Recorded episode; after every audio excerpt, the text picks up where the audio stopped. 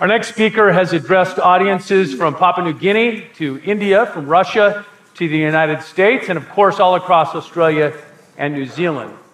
One of the things he's most proud of is that his career began much the same as the one he often speaks about as a tradie. He worked as a foreman of a construction crew on the Sunshine Coast before studying theology at Avondale College. Audiences big and small relish hearing him comment on world events, religious, political history, and how to lead with courage. Ladies and gentlemen, please welcome Justin Lawman.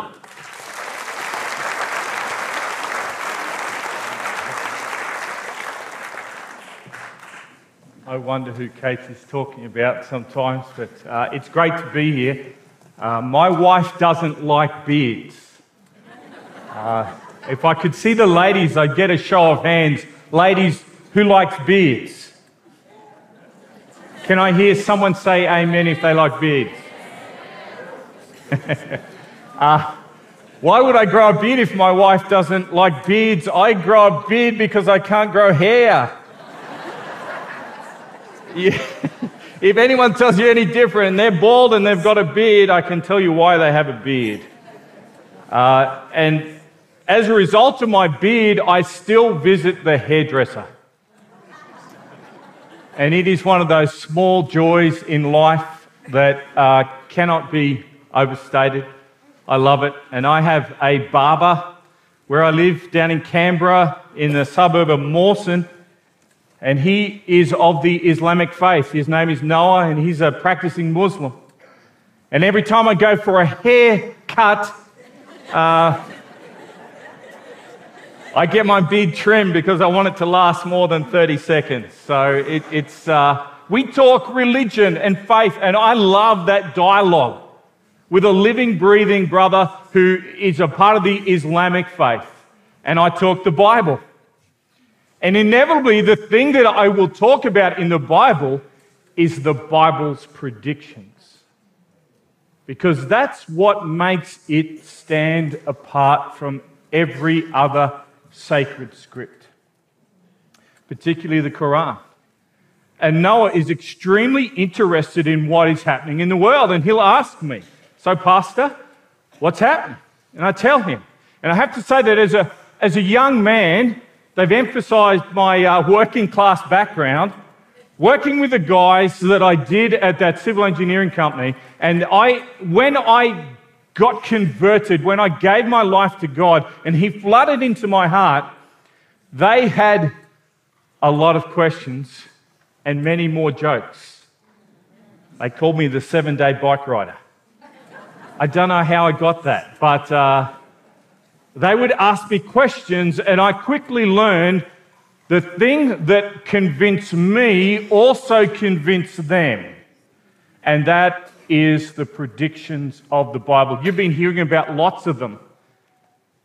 In my few minutes with you today, I want to talk about what is happening in the world today in light of Bible prophecy. That's such a vast topic. I could have gone lots of places. So I want to land very quickly in Europe. You'll see on the screen the symbol of the separation of Britain, the Brexit with the rest of the EU. Uh, people, I got asked to speak on that, and they said, What's happening in Europe? Does the Bible say anything about Europe? Is it just, uh, you know, is there any relationship? I think Australians don't take this book seriously because they think it's just about old stuff. The book of Revelation brings us down to our very day, and we can find our place in history. On the screen is Time magazine, where they declared uh, the decline and the fall of Europe in 2011. Europe is getting flooded with migrants.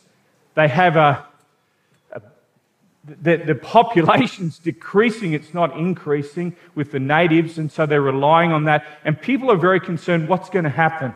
I want to give you just a brief snippet of Bible prophecy as it relates not from ancient times, but to things that are current. And in order to do that, I want to go to the book of Revelation. Now, the book of Revelation freaks out many Christians. That picture is enough to freak you out. If uh, that lady knocked on your door, you should close the door. but she's there in all her glory in the book of Revelation, in the 17th chapter of Revelation. And by the way, the 17th chapter comes at the end of the story. Chapter 18 is, a, is an appeal and, and chapter 19 and chapter 20 is after the second coming of Jesus. The last piece of predictive prophecy in the book of Revelation comes in chapter 17. And may I remind everyone the book of Revelation, John tells us that it is a revelation of Jesus Christ. It's a hard hitting book. And if Jesus was preaching here today, he would divide this group. Half would worship, and the others would want to kill. So the book of Revelation is not a soft book. It comes hard and it hit home with some really hard hitting truths. There are four major powers identified in the 17th chapter of Revelation, and I'm just going to take one of those and, and give you a taste my intent is that you'll hear enough today that will make you go home and search and study this for yourself. Revelation 17 and verse 12, I'm going to give you some scripture. I have highlighted in yellow these four different powers. They're repeated several times, so there's more than four references, but there's only four. It says, The ten horns which you saw are ten kings who have received no kingdom as yet but they receive authority for one hour as kings with the beast. The Bible says that right at the close of Earth's history, as we come to the exciting events of Jesus' return, that there will be this power known as the Ten Kings who will unite with another power called the beast.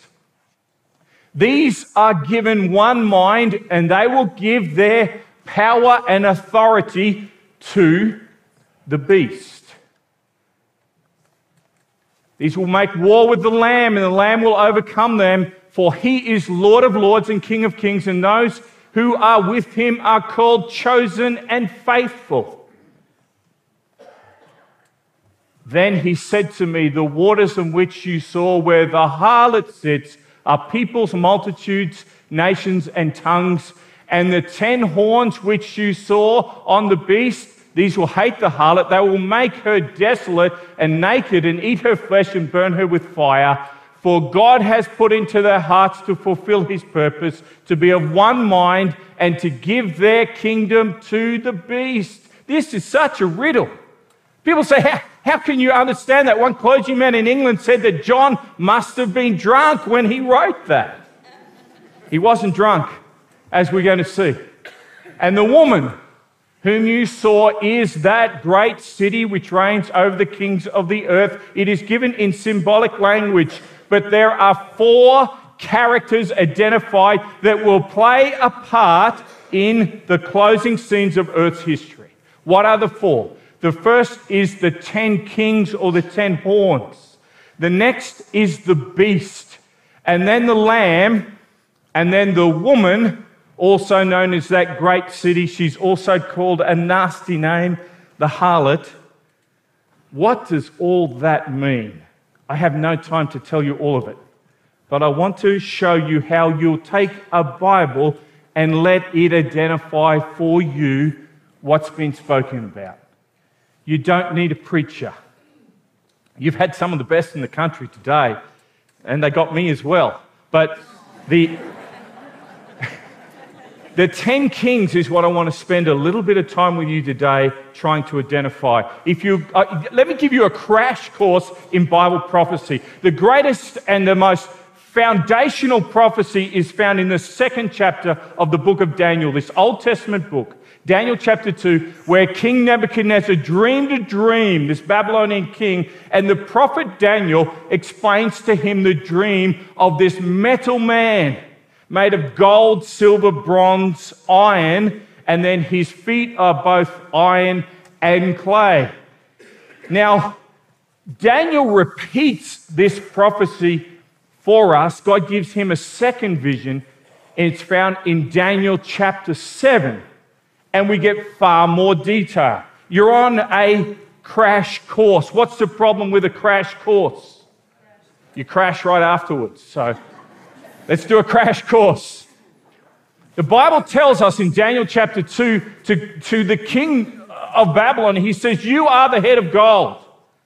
And the parallel, the four kingdoms that are identified in prophecy, is given as a lion with wings of an eagle in Daniel chapter 7. I'm sorry that I have to rush, but this is important for you to know. Uh, this, was, this prophecy was given to the prophet Daniel in the time of Babylon, and Daniel looked down the corridor of history and he saw our day. People will sometimes say, Hey, uh, Pastor, wasn't that made up afterwards? And we would say, No. And then in 1947, they dug up, well, they found by accident, they didn't dig it, they threw a rock into a cave in the Dead Sea up in the hills around place where they had a settlement called Qumran. And they found the Dead Sea Scrolls, and they have eight copies of the book of Daniel that date back to 250 BC. You can be the biggest skeptic on earth, and you can't deny that this is prediction. That's the significance of the Dead Sea Scrolls. After Babylon came a chest and arms of silver, and that's the power of Medo Persia. It's symbolized by a bear. The bear gives more details. He's raised up on one side because it's Medes and Persians. There's two arms, it's a coalition, and the bear has three ribs because he destroys three other nations. After that is Greece, bronze, and then the, the leopard with four heads. There's four kings that follow in Greece, and it moves very fast.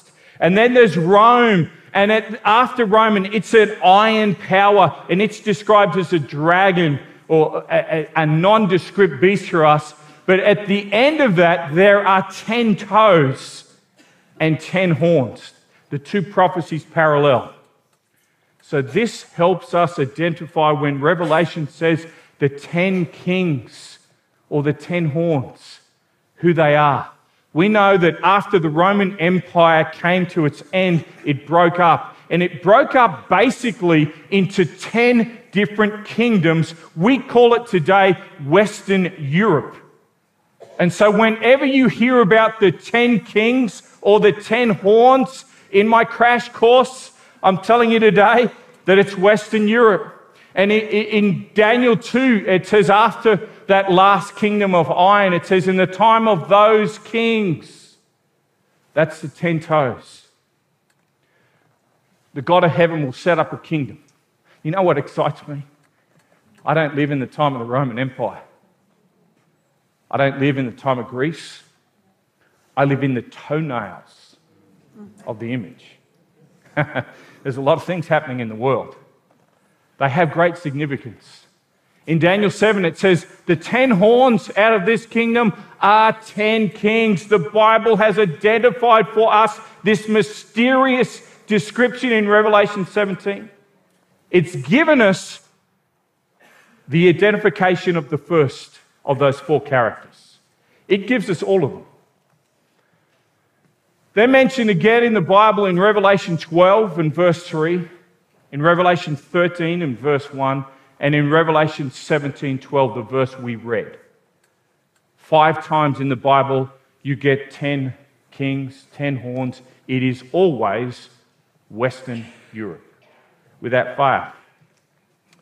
Um, I don't have time to give you the rest. My appeal to you uh, if you're a Bible believing person, particularly I'm appealing to the people that already take this book seriously. If you don't know what these prophecies are, it's time to find out. Let me give you, again, we're going to go real quick. The 10 kings of Western Europe. The beast, I'm not going to identify for you. I could, but I need another hour because I, want, I don't want to leave you with a partial truth. Go and study Revelation 13 and verse 1. In parallel with Daniel chapter 7, you'll find out. The Lamb, of course, is Jesus our Savior. And the woman is known as fallen Christianity. The woman's always a church. Europe, the Bible says in Revelation 17 that Europe will unite, they'll have one mind and one purpose for one hour. And it says actually until the return of Jesus, that will take place. That's never happened in history. And on the screen is a map of the religious faith of Europe. The purple are the Protestants, the, the blue are Roman Catholic, the red is Orthodox, and the green is Islamic. Uh, there's Tibetan there as well. But how on earth could you ever unite Europe? Let me show you some fascinating things that are happening right now and in the last decade or so. Uh, this is a poster when the European Union was formed. It was the E economic uh, community at first, and then it became the EU. That poster is from a biblical story. Does anyone want to yell out what that is a picture of?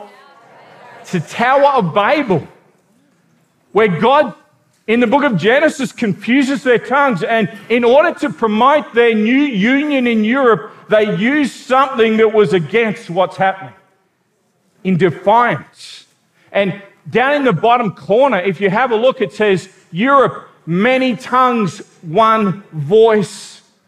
It's a play on what happened in Genesis where God confuses their languages so they don't have one voice. They're saying, we'll do just fine. In fact, they took this so seriously that that poster, an architect, when he built their headquarters in Strasbourg, he designed their headquarters on the Tower of Babel. Of course, that's just a coincidence. No, it's not. I, I, don't have the picture. You can Google it. Out the front of that is a woman riding a beast. The birth of Europe happened that way in their mythology, and so they actually have a woman riding the beast out of front of the Tower of Babel as the headquarters for the EU.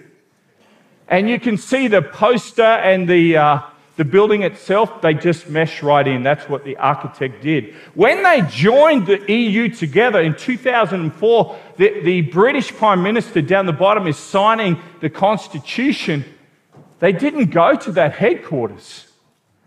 They went to the ancient capital of Europe, they went to Rome.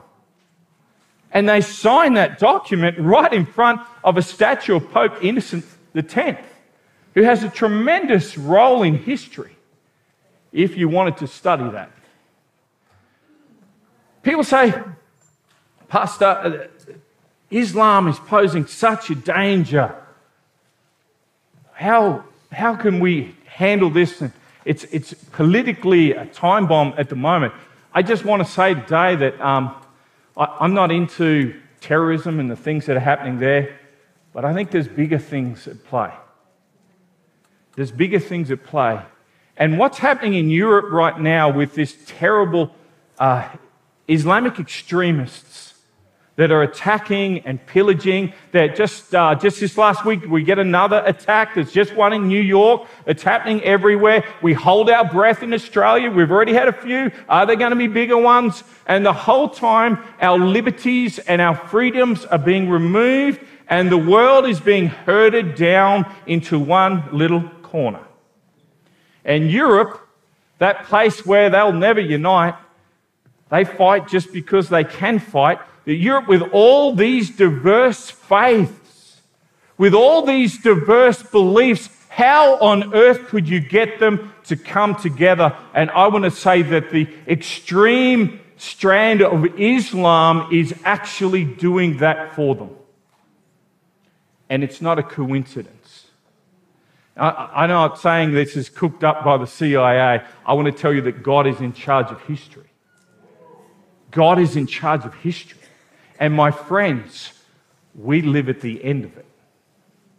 In Revelation chapter 17 and verse 17, it says, For God has put into their hearts to fulfill his purpose, to be of one mind, and to give their kingdom to the beast.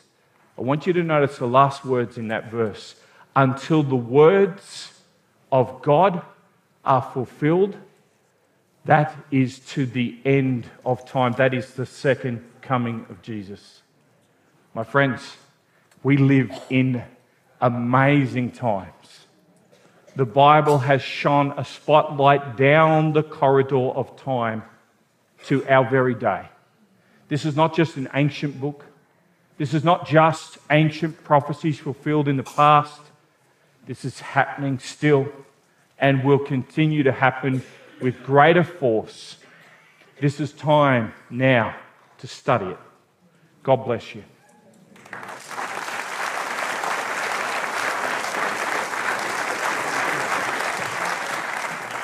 Uh, Justin, uh, come back out. Thank you. Just got a, a few questions that have come through. Uh, let me just put them to you very quickly. We don't have uh, much time before we take a break. How does Israel fit into uh, last days prophecy? How long have we got again? Uh, yeah. Look, modern Israel was established after the Second World War. Uh, I think it's going to play a tremendous role because of what's taking place in the Middle East. Uh, a lot of people think that the temple will be rebuilt and that there will be uh, a whole revival of Israel. I don't share that view. And that's from this book. Yes, it plays a role, and, uh, and I think already a significant role, but maybe not in the way some people are saying. And uh, Jesus left that Temple Mount and he said, Your house is left unto you desolate. Uh, that's never going to be changed. So I, I, think a lot of people look at Israel maybe with a too much emphasis. Let's open the Bible and see what it tells us about that. Hmm. And uh, that's, a, that's a whole nother. That's very good, man. Well, that was good. So I'm going to ask you an even harder question. This again came through. Can you give a little insight on the mark of the beast, which is talked about in the book of Revelation, where uh, you won't be able to buy or sell things without the mark of the beast? yeah, I can, but I'm not going to. Uh, look, if you, uh, I, have preached on this in different parts of the world where I got in a lot of trouble because it's controversial. I don't care about getting in trouble. Um, you get in trouble anyway in order, as I'll tell the audience, in order to know what the mark of the beast is, you have to identify the beast. It's really easy after that. So many Christians, I mean, a Christian, I was at a guy's house, I was at his door, and he, he wanted me to do this and do that. And he said, you, you're, yeah, you're just trying to teach you what you're saying and you're not listening. I'm listening to you, man. But I, I asked him a question. Jesus, our Savior, says, in, in Matthew 24, he says, When you see the abomination of desolation spoken of by the prophet Daniel, this is Matthew 24 15, standing in the holy place. This guy had been a Christian 40 years. I said, Man, what did Jesus mean? He said, I have no idea. You have to know. God gave us these warnings so we could be prepared. In order to know what the mark of the beast is, you must be able to identify the beast from the Bible, not from what a church says or what a preacher says, from the Bible. Very good for a short answer. Uh, yeah, applaud. I think uh, these are not easy questions. Finally, um, you talked about studying the European information more. Uh, what's a reliable source that's up to date? There, there are so many good uh, Bible based seminars, Secrets of Prophecy, uh, the prophetic code. Lyle was very involved in the prophetic code, in the making of it. These are first class resources. You can go into your local Seventh day Adventist church and ask for that. And there should be, every Adventist church should be able to make those available. If you just want to go online and do a Google search, what can't Google find, Casey? That's right. What can't Google find? Google search that the Discovery Center is being set up so they will mail you things out and you can do the study. You send it back in, and they'll correct or give you more info if you need it. It's a brilliant resource. Guess how much it costs? How much? It's free, man. Amazing. Free. I like free stuff. Yeah. And actually, there is the booth for Discovery Center will be set up uh, during the break. Awesome. Would you uh, thank Justin Lawman for his boldness? And we do appreciate it. Justin will be speaking again later, which we look forward to.